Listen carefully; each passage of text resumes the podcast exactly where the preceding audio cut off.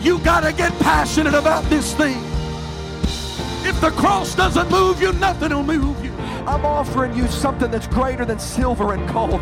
I'm offering you something that's greater than an increase in your pay on your job. I'm offering you a. There's no shortcuts to the glory. Week to week living. We've got to multiply our prayer life. We've got to multiply our effort. And we are willing to give.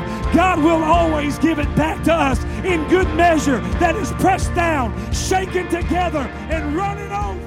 Hey, thanks for checking out our Christian Life Church podcast. You will be hearing from one of our pastors or guest speakers, either at our Frankfort or Lebanon campus. Prepare your hearts and your minds to receive a word from God. Thanks for listening. Enjoy and receive this message.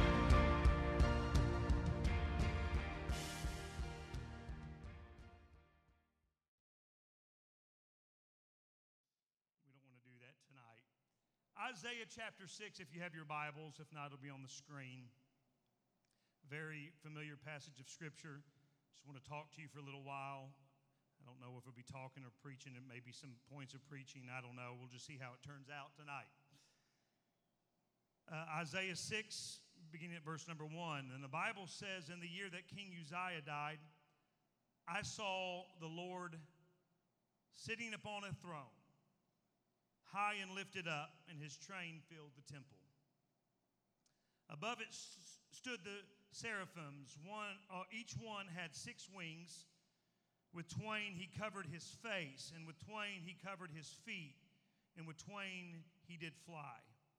And one cried unto another and said, Holy, holy, holy is the Lord of hosts. The whole earth is full of his glory. And the posts of the door moved at the voice of him that cried. And the Bible says that the house was filled with smoke. What Isaiah said, he's, Isaiah said, I saw the angels when they cried, or as they cried, Holy, holy, holy is the Lord. It was their response to the holiness of the Lord, whether or not he was caught up, whether or not it was a vision, I, I'm not really certain.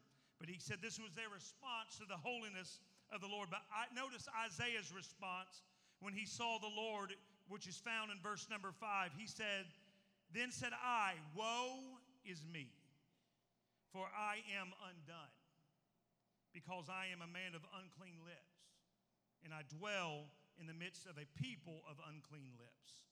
For my eyes have seen the King, the Lord of hosts. Isaiah, this writing, this is a man who apparently was in good spiritual standing with the Lord. In order for him to look and see the Lord. Because the Bible tells us that no man can see the Lord and live. But whether or not what, what exactly what exactly Isaiah saw, I'm not sure. Yet he records in his scripture that he saw the Lord. And yet when he sees the Lord, along with the angels crying holy, Isaiah's first response is to repent. Because he said, Woe is me, O Lord, because I am a man of unclean lips. You see, when Isaiah, in seeing the Lord, he said, I recognize his holiness. And I also recognize that as holy as he is, it doesn't matter what I've done and it doesn't matter how good I am. He said, I'm still unholy and I must be cleansed and purified in order to be made whole. I want to tell somebody tonight that it doesn't matter who you are and it doesn't matter how long you've been serving the Lord. The automatic response of a child of God who is in their right mind and thinking correctly should be to repent in his presence. To say, God, if there is anything in me that is unpleasing to you or to your holiness, I, I want you to remove it from my life. Make me clean and make me whole. You understand that we repent in order because we recognize that we are not worthy. And even through repentance, we are not worthy to stand in his presence. Many people want to see him, but far too few are actually willing to pay, pay the price that it's going to cost them to behold Him face to face. So I say that if we really want a visitation from God and if we really want Him to visit this place and we really want Him to speak into our hearts and lives, then the first response that we are going to have to have is to recognize how holy He is and how desperately we need Him to touch our lives. So I wonder tonight if together and corporately we could raise our hands in this place and we ask God, Lord Jesus, would you visit us? And let that be a prayer of repentance right now. God, if there is anything in my life, if there is anything that would stand in my way and that would stand in your way, God, I pray that you would remove it from my life tonight. God, we want you to speak to us and we want you to touch us in this place, God. And we ask that you would visit us in the name of Jesus Christ. And everybody said, Amen. In the book of Job, the 42nd chapter, we find a powerful unfolding of re- revelation in the life of Job. Though time tonight, uh, unless I had my watch upside down, time would not allow me to go through the entire account everything that happened to Job. It, but I would like to say it would do us good if you were to look at that Look it up in Scripture, Job 42. Read it, study it, of everything that Job went through.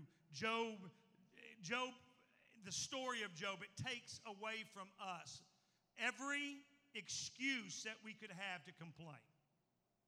It, the story of Job takes every excuse away from us to be unthankful. He woke up one day as one of the wealthiest men on the face of the earth. And then he woke up the next day as one of the poorest men on the face of the earth. In one day, the Bible said that everything that he had, he was a man of great wealth. Those that were around him, those that knew him, desired to be him. We all know what that's like. We all see people, uh, you know, we, we all say uh, we're, we're not driven by money, but many of us would like to know what it would be like to have some. And, and some of us would just love to know what it's like for someone to desire to be us. It would do good for our, our, our, our, our, nature, do good for our, our own pride. But he woke up one day having everything that anybody could want, to the next day having everything taken from him. Not only was he poor in the flesh at that moment, but I would like for you to notice that he was also poor in his spirit. It was a difficult time and place that I hope that I and none of us ever have to see in our lives. But in the midst of all the misfortune, in the midst of his, his, his servants coming to him and say, Job, your, your cattle are, are gone. And then a next one comes up and says, Job, I hate to tell you, but all your houses are gone. And then another one comes as that one's leaving and he said, all, all of your other livestock is gone. And finally, the one that comes bringing the most dreaded news to Job, he said, Job, I don't know how to tell you this, but all your children are gone. They've been, they've been killed. In the midst of all of this misfortune, Job had an incredible moment of revelation in his life, and he began to realize that it was not God that took everything away from him.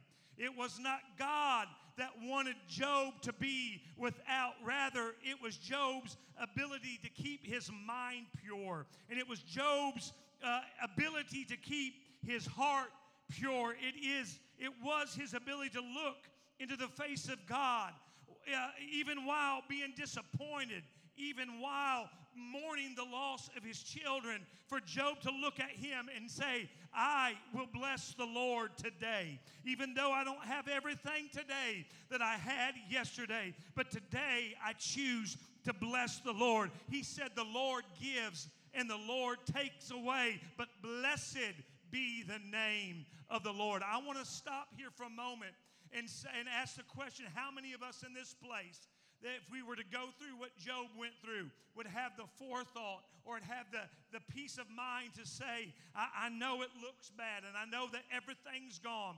And some, most would even question God and ask Him, why would this happen? Why would you allow this? Uh, there's not too many of us that I know that would look in the face of all of this and say, I choose to praise God in the middle of my hurt. I choose to praise God in the middle of my loss. I choose to bless the Lord even though He has allowed everything to be taken away from me. I want to tell you that we have a, a, a lot of confusion. Job, in the midst of all of that, began to praise God. And it lets me know that we have a lot of confusion about what praise really is. Praise is not hype. I wish I had somebody help me tonight. Praise is not hype. Praise is not bouncing up and down with the beat of the music. That might be part of my offering of praise, but it is not what my praise really is. Praise is just not beating, the beating of the cymbals, or it's not the banging on a keyboard or the strumming of a guitar. Of course, that is part of the offering of praise, but that's not what praise really is. But I want to tell you that those people who we read about in Scripture, when the psalmist said to praise him on the loud cymbals and the high sounding cymbals, what he was saying is you're going to have to make a conscious choice and you're going to have to make a conscious effort to do just this. Praise is not always easy. When it come when it come when we come into the house of the Lord and we don't feel good or we we haven't got the report that we wanted, when we haven't got the job that we interviewed for, when we may not feel like praising him, but it's not praise if I bless him only when I'm feeling like it. It's not praise if I only bless him when everything is going good in my life. There is going to come a time in your life, in my life, that we're going to have to praise him. We're going to have to bring him what we call a sacrifice of praise. That's when I don't feel like lifting my hands but I lift my hands anyways. That's when I don't feel like lifting my voice in praise, but I go ahead and lift my voice anyway. That's when I can't grab a hold of anything around me that feels secure, but I begin to declare what the psalmist wrote when he said, I will bless the Lord at all times, and his praise shall continually be in my mouth. I will bless the Lord when the doctor says no, when I really wanted a yes. I will bless him when my boss says no, when I really wanted a yes. I will bless him at all times and in everything. Will bless him. I will bless him on the good days. Right? That's that, that song we sing around here is I will I will praise him in the good days and the bad days. I'll praise him when I'm happy or sad because my praise is not predicated on how I feel. My praise is not predicated on how things look. If, if, he, if he comes and he takes everything from me tomorrow, then I'm going to praise him. If he blesses me with everything, I'm going to praise him. If I'm on the mountaintop today, I'm going to praise him. But if I'm in the valley tomorrow, I'm going to still praise him because whether or not things are going good or bad does not change the fact of how good God is. Change a, a thing. He's still God and He's still on the throne. This is one of the toughest places to be and one of the toughest lessons in life to learn. I will bless the Lord at all times, and his praise shall continually, everybody say continually, be in my mouth. I want to tell you tonight that when we pray, when his praise is continually in your mouth, there isn't room for anything else in there. There isn't room for cursings in your mouth when praise is continually in your mouth. That Job's wife looked at him and said, Why don't you just curse God and die? But when Job's mouth was full of praise continually, there wasn't room for cursings. There isn't room for gossip when his praise is continually in your mouth. I just want to pause here for a second and say that when you feel like grumbling and you feel like complaining, instead of doing that, why don't you just start praising Him?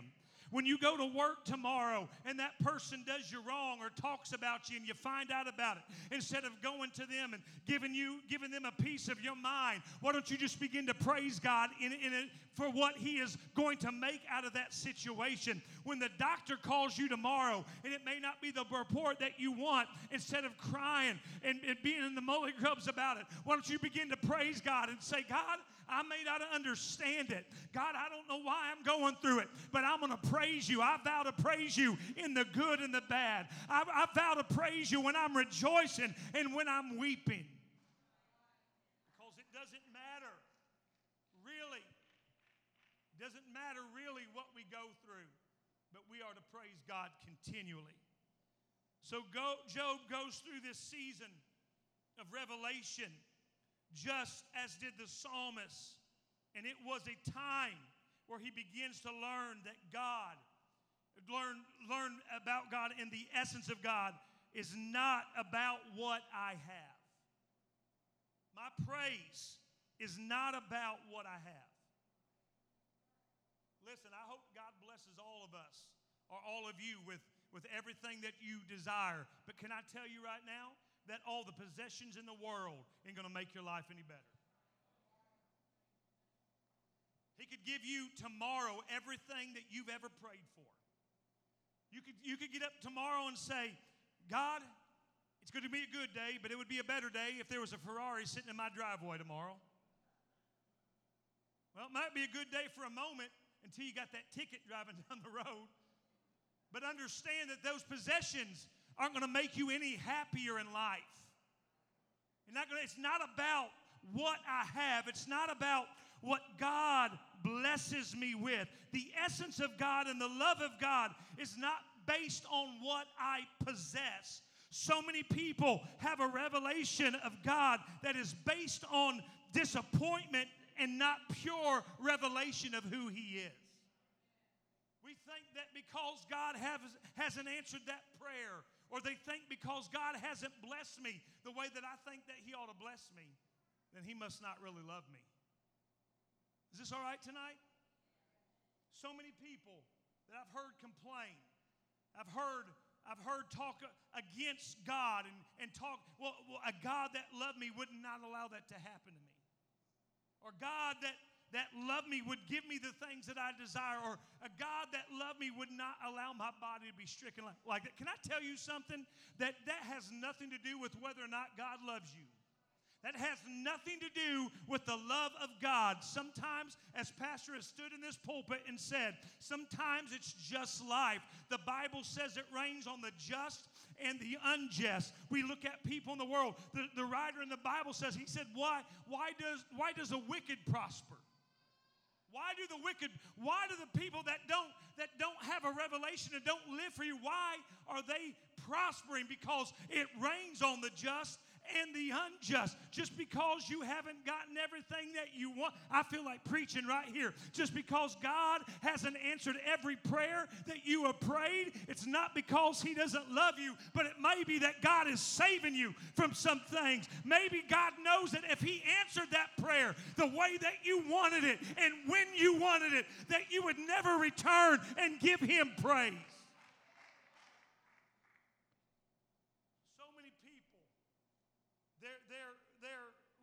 Revelation of who God is is based on disappointments.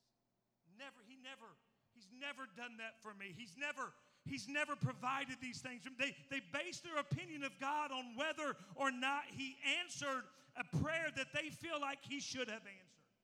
God, if you really love me, you would have done that for me.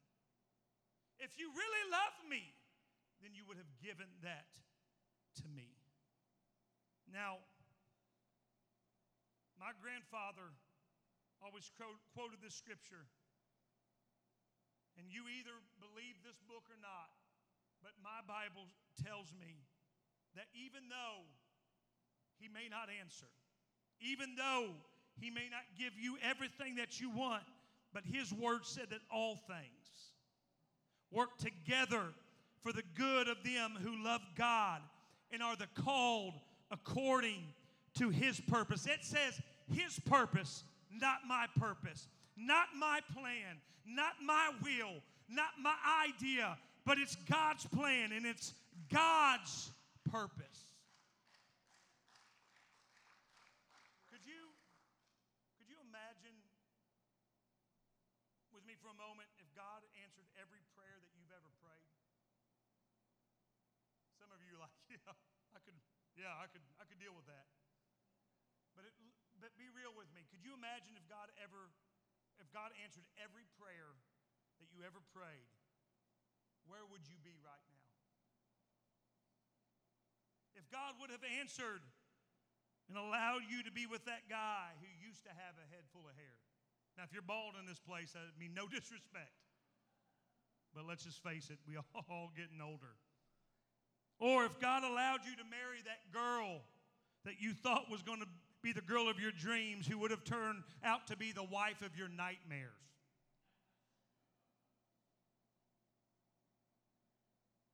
There's a country song, and forgive me for the reference, but I think old brother Reverend Garth Brooks had it right when he wrote, Sometimes I thank God for unanswered prayers. Sometimes I go to a conference and I see, I see that girl and I'm like, woo, thank God. Oh, hallelujah. Just wait on the Lord right now. I'll be honest with you tonight and tell you that I have prayed some prayers in my life as a young boy that I'm glad and thankful that God spared me from. I have believed that God was going to answer something for me that was certainly the right thing. And to be completely honest, in my mind, I was disappointed when he didn't answer it. Anybody ever been there? You prayed and you just knew it was the will of God, whatever it may be. I'm not talking about a relationship. But I'm just talking about things in life that you prayed and you just knew that it was going to be the will of God and you were disappointed when God didn't answer. God, please do this or work that way or answer this way. But let me tell you that the will of God is not always to let you keep everything that you feel that you should keep. Sometimes God's answer is not yes, and sometimes you've got to lose one thing in order for God to bless you with another thing. Quit asking God to let you hold on to that thing that He actually is trying to remove from your life. It doesn't really matter when it's all said and done because God is going to bless you anyhow. You're going to come out the other side of that disappointment. You're going to uh, come out the other side of that questioning, realizing that God blessed you in spite of what you were praying, and that God blessed you in spite of what you thought He should do to you. There is a reason that He doesn't answer some prayers. Now, I have said in my life that when I get to heaven, that I'm going to have a lot of questions. I'm going to be like, hey, God, can you let me in on a secret here? Why this and why that? And why did you do this? And why did you allow me to go through that? Can I tell you, I don't believe that when any of us stand before God and we look at him and we hear him say, Well done, thou good and faithful servant, I don't believe there's going to be a question in our mind about anything that he did. I don't believe that any of us are going to stand there and question him. Why did you allow me to do to go through this? And why did you allow this to happen? No, no, no, no there's not going to be any question when we stand before Him and we're face to face with Him and we see the God of all creation that spared us from some things that we didn't even know that He was sparing us from and who kept us from some things that we didn't know that He was keeping us from. But now, somewhere down the line, we can look and say, Thank you, God. I, I blessed you even when I didn't feel like it. And now I realize that you are working all things out for my good. You weren't abandoning me. You weren't, you weren't punishing me, but God, you had a different plan for my life.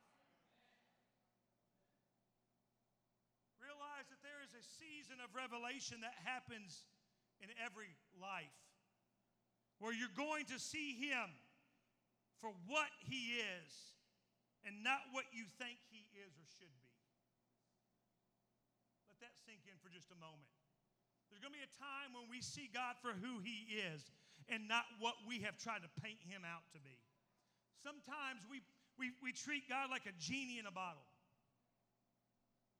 We just pick up the bottle and, like, Lord, if you can just do this, and God, if you can just work this out, and God, if you can make them just think this way, or if you can make them to, to believe this way. If you can, if you, and we're always, God, if you can, if you can, if you will, God, would you please? And sometimes God is just saying, just hold up. Why, why don't you just, instead of asking me, and instead of telling me, I wonder what God thinks. Because there's sometimes as a parent, I'll be real with you right now. My kids will say what you should do. Dad, you ought to spank Brantley in the face with the buckle of the belt. Dad, I, I always tell my kids, I'm like, I, and it's just a joke, so please don't misunderstand. I'm like, I'm going to punch you in the face. And Brantley will look like, Dad, you need to punch Aiden in the face. Tell me how I need to, what I need to do. And you, you wonder, and, and as a parent, I know the way that makes me feel. I wonder how God feels when we say, hey, if you can just do this, and if you can do it like this, if you can answer this prayer and you can answer it like this, and if, if you will just do this, then that will happen. And if you will just allow this, and then they'll think this certain, or they'll act that certain way. Sometimes God's just looking at us and say, hey, Who's God here? Who spoke this world into existence? Who formed who out of the dust of the ground? What makes you think that you know every the Bible says that his ways are not our ways and his thoughts are not our thoughts. So why do we question God? And why do we try to make him conform to what we want? We think it should be one way. Is He our provider? Absolutely, He is. But His provision doesn't always look like what I requested. Maybe He's provided me with a no. And that is what keeps me safe. Many times in life, that the answer that I prayed for was a big fat no. And at times, at those times, I didn't always understand why that was. But now, as I'm older, and I'm not going to say I'm wiser because I'm probably not. But I look back over these things and I'm like, God, you spared me. God, you you work you were working in that the entire time. God, that's what I really wanted. But if I would have gotten what I wanted, I don't know that I would be saved today. Anybody know what I'm talking about? If, if, if, I, if, I would, if I would have just conformed to that, then there is no telling where I, I tell you right now, there are prayers that in my life that I prayed that if God had answered, I wouldn't be standing here tonight. If God would have answered some of those prayers, there's no way I'd be standing behind a pulpit preaching the gospel of Jesus Christ. There is no way in the world that I probably would even be saved today. But I thank God that He had the forethought. And even when I thought it was the thing that I needed, that God still loved me enough to tell me, no, that's not what you need. No, you don't understand where that will take you if I will allow you to do it. So I'm going to go ahead and tell you no. I'm going to go ahead and just remove that option from your life. As a parent, there's sometimes you just got to tell your kids no, not because it's a bad thing, but you know that you're keeping them from a bad thing. Job 42, 1 through 4. Then Job answered the Lord and said, I know that thou canst do everything and that no thought can be withholden from thee. Pretty wise. Who is he that hideth counsel without knowledge? Therefore have I uttered that I understood not, things too wonderful for me, which I knew not. Hear, I beseech thee, and I will speak. I will demand of thee and declare thou unto me. Think about those words right there. He said, I'm going to declare you to me. Job, who was sitting by a fire, a campfire, who was scraping boils that were from the top of his head to the sole of his feet, trying to get, he broke a piece of pottery and began to scratch at those boils, trying to get some relief. And he is sitting there, and instead of complaining, he did his fair share, but instead of complaining, he said, Lord, I'm going to declare you to me. He said, I'm going to declare your essence. I'm going to declare your goodness, and I'm going to declare your identity to myself. Because sometimes you just have to sit all by yourself when there's nobody around to encourage you and say, I may be facing it today, but one thing I'll tell you, He's still faithful. Sometimes you just got to get alone and, and clear the voices out of your head and out of your life and say, I know it looks bad right now, but God is still faithful. God is still a loving God. Sometimes you have to remind yourself it's not by any good thing that I have done, but while you we I was yet a sinner, Christ died for me. That makes him a faithful God. That even though he didn't know what my choice was going to be in the end because he gave me the choice. And even though he didn't maybe know that I, if I was going to live for him or what I was going to do when I was yet a sinner, he died for me. While you, some of you in this place, while you spent your nights and your days and your weekends sitting on a bar stool, being everywhere but in the house of God, doing everything that you knew that you shouldn't be doing, when God could have judged you harshly, and when God could have written you off, yet Christ died for you. He didn't turn his back. He had every right to turn his back. He had every right to write us off. But he looked into the future and he saw you and he saw me and he saw all the decisions that we were going to make along the way. And he said, Yet I still love them. Yet I still love you.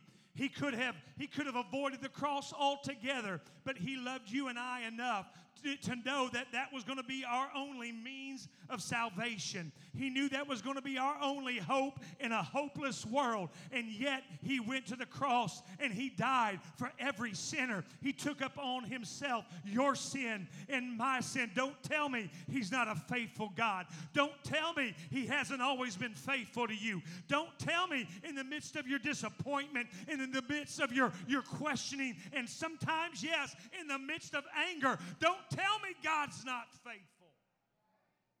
He's a faithful God. Sometimes you just have to sit and declare His goodness when there is no one to preach to you. Sometimes you got to sit and declare the goodness of God when there's nobody around to sing to you, when there's nobody to beat the drums a certain way for you, when there's no one to play the keyboard for you, where there is nobody around to pat you on the back. Sometimes you just got to be like David and encourage yourself in the Lord. You just got to sit there by yourself, even when the tears are flowing down your face, and say, I know it's been dark and I know I've been depressed, but thou, O Lord, are a shield for me. You are my glory and you're the lifter of my head. We don't have to go, we don't have to go anywhere. Uh, when, when, when we don't go, have to go anywhere else, I can call on the Lord and He will answer me. I've had to have some come to Jesus meetings where I, I was the only one around and there wasn't anyone else to tell me that it was going to be okay. Times, times in my life, I found myself in a dark place lay on a pillow at night, cry myself to sleep. There wasn't anybody around. Nobody around to tell me it was going to be okay, Brother Jerry. There wasn't anybody around to encourage me. I felt all alone. Really, there were people around, but it didn't feel like they were around. When anybody there to pick me up and say, Come on, you're going to keep walking. But I had just to encourage myself in the Lord and say, God, I may not understand it. God, I don't understand. I don't understand why I have to go through this. But I'm going to tell you right now, God, I'm going to trust you. Even though it's dark, you're going to be a light into my path. God, even though I can't see my way, I know that you're going to remove all the stumbling blocks from my path. You're not going to allow me. And if I trip and fall, God, I understand. I may not feel like it right now, but I know that you're going to catch me when I fall. And if I do fall, I know you're going to be right there to pick me up. I know that you're going to be right there to help me up and say, and, and, and dust me off and say, hey, don't worry about it, Danny. It's going to be okay. It's going to, it's going to be all right. I've walked through some dark times in my life. I didn't know how the health of my son was going to turn out. I didn't know what we were going to face. But in the midst of all that, God sent me a sign here and there and let me know hey, everything's going to be all right. You just trust in me and I'm going to take care of you. I'm here to tell somebody tonight I don't care what it looks like in, in this place, and I don't care what it looks like in your life, but God sent me here to tell you it's going to be okay. You may feel all alone, but God is right with you. He may not have spoken to you in quite a long time, but God's about to speak into your life. Had to have some good talks with the Lord and say, God, I'm just going to have to trust you. I don't feel anything. Anybody ever come to church? You ever prayed and you not feel anything? Hello? Go through long seasons where you feel like every prayer that you prayed just bounced off the ceiling and hit you right smack dab in the face? And then the enemy's in one ear asking, How in the world can you pray that kind of prayer? How in the world could you expect God to care with what about you with what you have done? Am I the only one?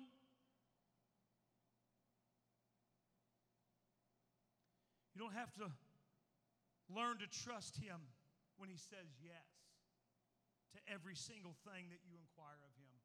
That's not the real test. There's going to come a time in your life where God says no. Can I tell you, you're going to have to learn to trust Him even when He says no. Pastor said it before real submission comes at the word no. You know if you're submitted to the will of God when you can still walk with Him when He tells you no.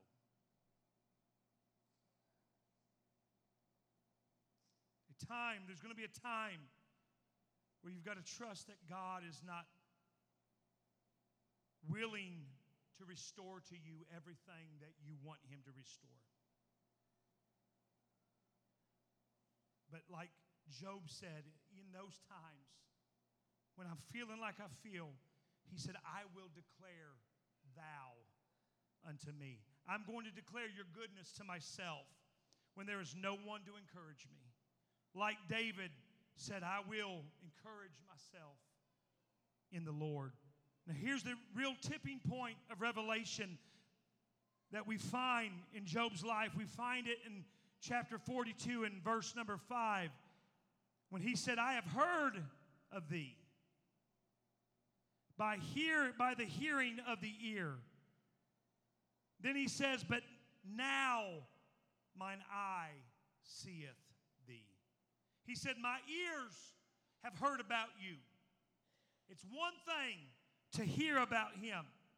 Could you imagine if Jesus was what this religious culture of today says that he is? They say that you can live any way that you want to live and do whatever you want to do. And whenever you need Him, just call on Him and He'll be at your beck and call and take care of every one of your that's a that's an easy religion. But can I tell you that it's not really like that? because you can't really live any way that you want to live and expect God to bless you. You can't live like the devil on Monday through Sunday and then come in and be a model saint on Sunday and then turn around and live like the devil on Monday and still uh, expect God's favor to be on your life. That's not who God is, it's not what He is. And Job said, This tipping point in my revelation came to my life when I had not just heard about who you are, but with my own eyes I saw you and I beheld you. Then we read in Job 42 and verse 6 where Job says, Wherefore I abhor myself. And he said, I repent in dust and ashes. I'm going to get real with you tonight for the next few moments, and I'm drawn to a close very quickly. I'm going to get real with you. We talk about repentance for the adulterer. We talk about repentance for the fornicator. We talk about repentance for the addict. Talk about repentance for the alcoholic. We say all, all these, they need to repent in order to be saved, and that is true. But let's re- be real and admit that there are some things in our lives. We say we've been delivered from it, and we have, and I thank God for that.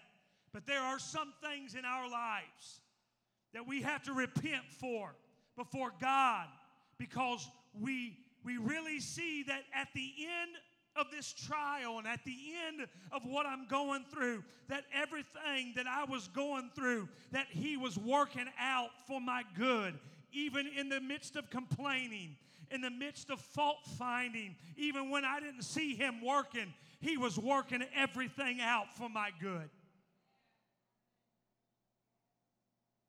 Some of the most humbling times in my life have been when I had to fall broken before God repent and tell Him, I'm sorry. I'm sorry. I'm sorry I did that. I'm sorry I said that. I'm sorry I thought about that. I, I, I apologize. I, God, I, I'm sorry because I misunderstood what you were doing in my life. I misunderstood what you were working in my life. You're going to have to learn to trust Him when it's not easy, as well as when it is easy. Not only do you have to trust Him when everything is, is, is easy, but you also have to learn to trust Him when everything is difficult. I wish I could tell you that things won't ever get difficult, but I would be lying to you. And that wouldn't be doing you a justice or me a justice at all. You're going to have to learn to trust Him on the mountaintop as well as trust Him in the valley. And I'm declaring that He is not a God who is just faithful when I'm standing on a mountaintop but he's still faithful when I find myself in a valley and I can't see my way out.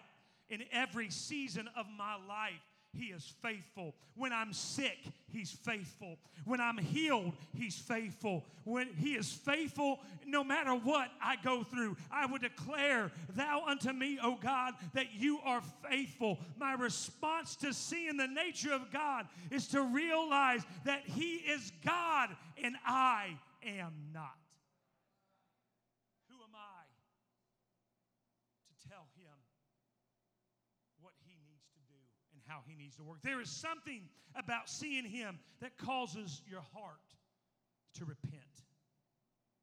We can, when I can't see it, God, I still believe. You are working all things out for my good. When I can't see it, God, I still believe in you. Quickly drawn to a close, Luke 19.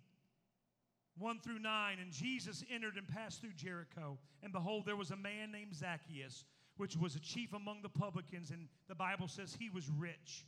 And he sought to see Jesus, who he was, and could not for the press because he was of little stature.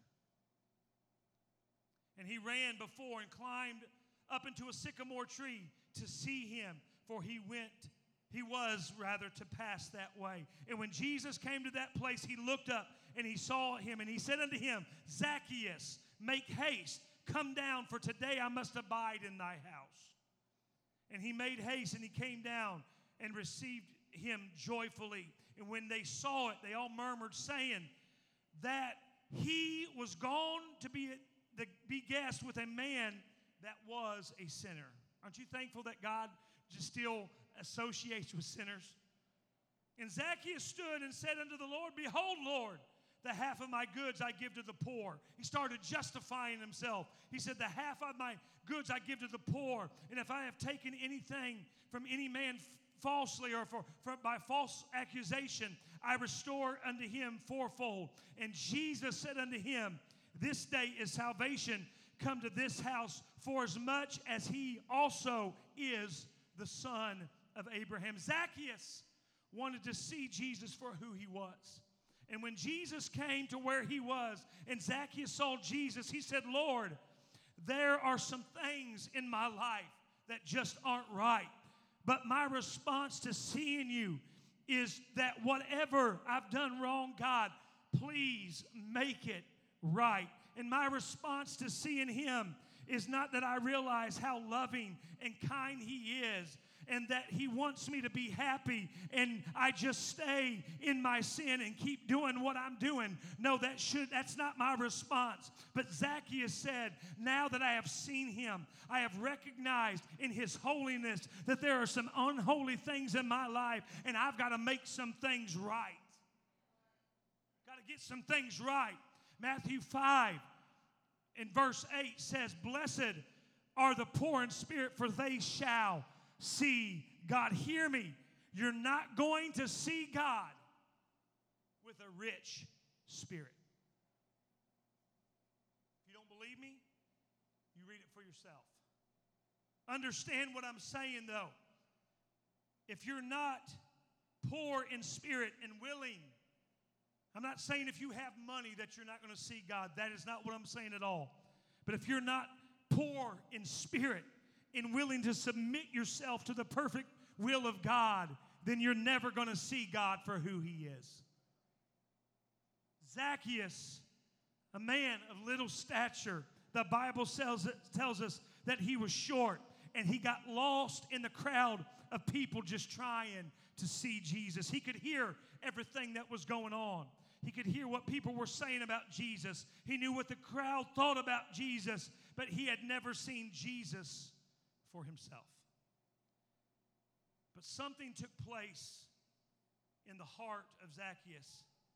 Something happened when he saw Jesus, not for what he thought about him, but he saw Jesus for now what he knew about him. And I am no in no way hear me. I'm not, I'm not diminishing the power of a personal testimony when I, when I say this, but understand I mean, when I tell you that nobody else's testimony is enough to make you believe. Their testimony may inspire us, it may inspire you, it may inspire me, and make me feel like I want to believe.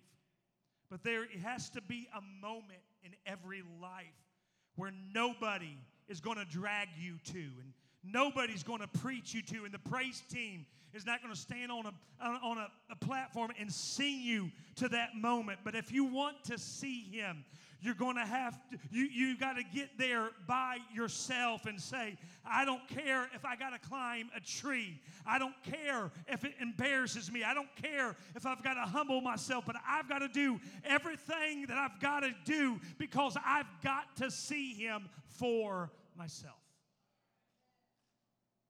Why? We ask. And I, wondered this why a sycamore tree? Why did he climb a sycamore tree? Because a sycamore tree in that day was considered to be unclean because the fruit that grew on it was what they fed to the swine. Swine were unclean. The fruit that they ate was considered to be unclean. And Zacchaeus, this man of great stature in in society said, I'm going to climb that tree because I'm going to do whatever I've got to do to get to where he is and to be able to see him for myself. Luke 19 clearly, Jesus clearly said that Zacchaeus was of the offspring of Abraham. And understand what I tell you, Zacchaeus understood that he had absolutely no business being in a sycamore tree. He understood that fact clearly. He knew it was considered unclean. He knew what people would say. He knew how people would react. He knew what their thought process would be. But when but whatever he had to do to get over his pride, he was willing to do. Somebody says, Well, I, I would be too ashamed to climb that tree and humble myself like that. I would be too ashamed to, to walk down the altar during that appeal because I, I, I'm, I'm, too conscious of what someone may think of me. But let me tell you that I would be ashamed if I were to be that close to Jesus and not get to see him for myself. I'd be more ashamed to not to be that close in proximity to Jesus than I would be to not do whatever it took to get to see him. Paul, understanding this principle, said in Romans 6 6, knowing this, that our old man is crucified with him, and that the body of sin might be destroyed, that henceforth we should not serve sin. The moment that you really seek Jesus for who he is is not the moment that you begin to justify in your life why God wants you to be happy with all the decisions that you make and why that God wants you to live any way that you want to live. That's not the moment that we're going to begin to justify what we do and how we do it and how we, we try to boss God around. But the moment that you really see Jesus for who he is is the moment that you recognize how holy He is, how holy He is, and how unholy we are, and how desperately we need Him in our lives. But understanding that He didn't leave you in your unholy condition for you to die that way. For He's not willing, the Bible said, that any should perish, that, but that all should come to repentance. Because repentance should be our response when we see him. I, I don't see him. And I'm done. I, I don't see him for what my mom and dad says he is. I, I, I don't see him for who my grandpa and my grandma said he is. But there's got to, there had to come a point in my life that I had to see God for who he really was, and I had to see him myself. I, I couldn't take somebody else's word for it, but I had to find out for myself. When I see him for myself, I realize that he is the solution to every one of my problems. So I quit with this tonight. I want to submit to you that Zacchaeus didn't have to see Jesus that day. He could have gone on with his life. He could have gone on just being who he was. He didn't have to climb that tree. Because really, the only reason we find him mentioned in the story was because he did. It wasn't that he had to. Yeah, he was short, but it wasn't about that. But we find him in Scripture, and we find that Jesus said, Come down because today, Zacchaeus, I'm going to your house. Was all because he decided that he was going to do whatever it took to see Jesus for himself. What I'm saying is that just because you come to church on a Wednesday night, and I'm glad that you're all here. Well, I, I did my part. I'm here now. Jesus, you just come, come and bless me, God. I'm here. I'm, I'm, I don't feel like it. I'm tired in body. I'm here. God bless me. Pour it out on me, God. Listen, it's not God's will for you just to come into the house of God, be baptized in Jesus' name, be filled with the Holy Ghost with the evidence of speaking in, other tongues. That is His will. But it's not His will for you to come into this house and do all those things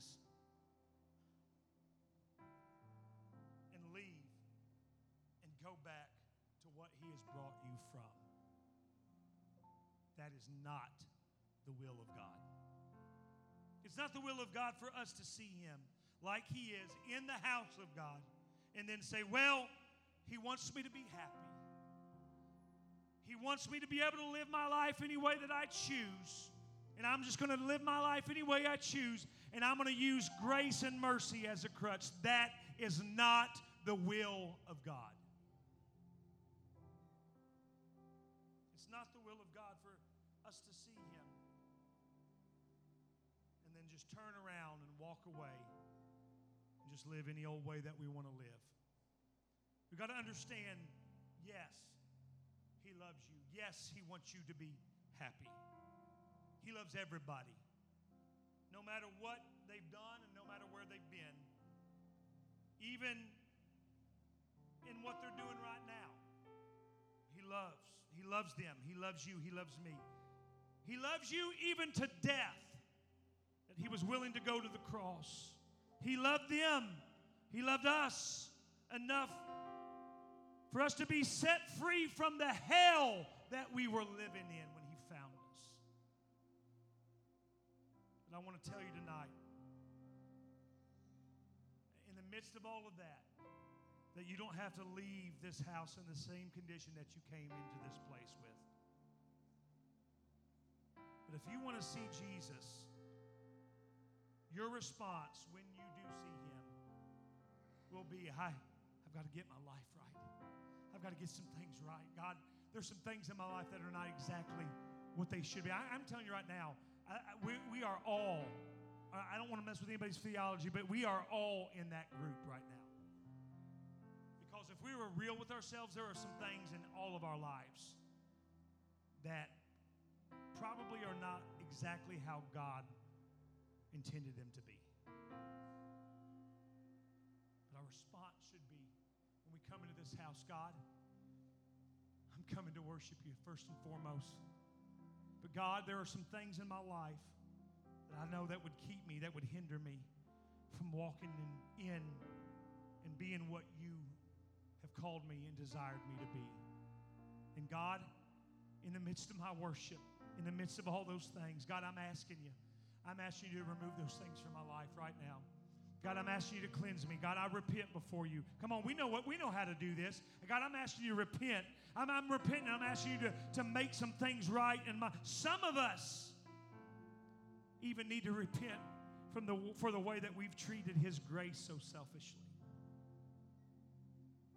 Some of us need to repent for the way we've turned our backs on him when all he did was love us.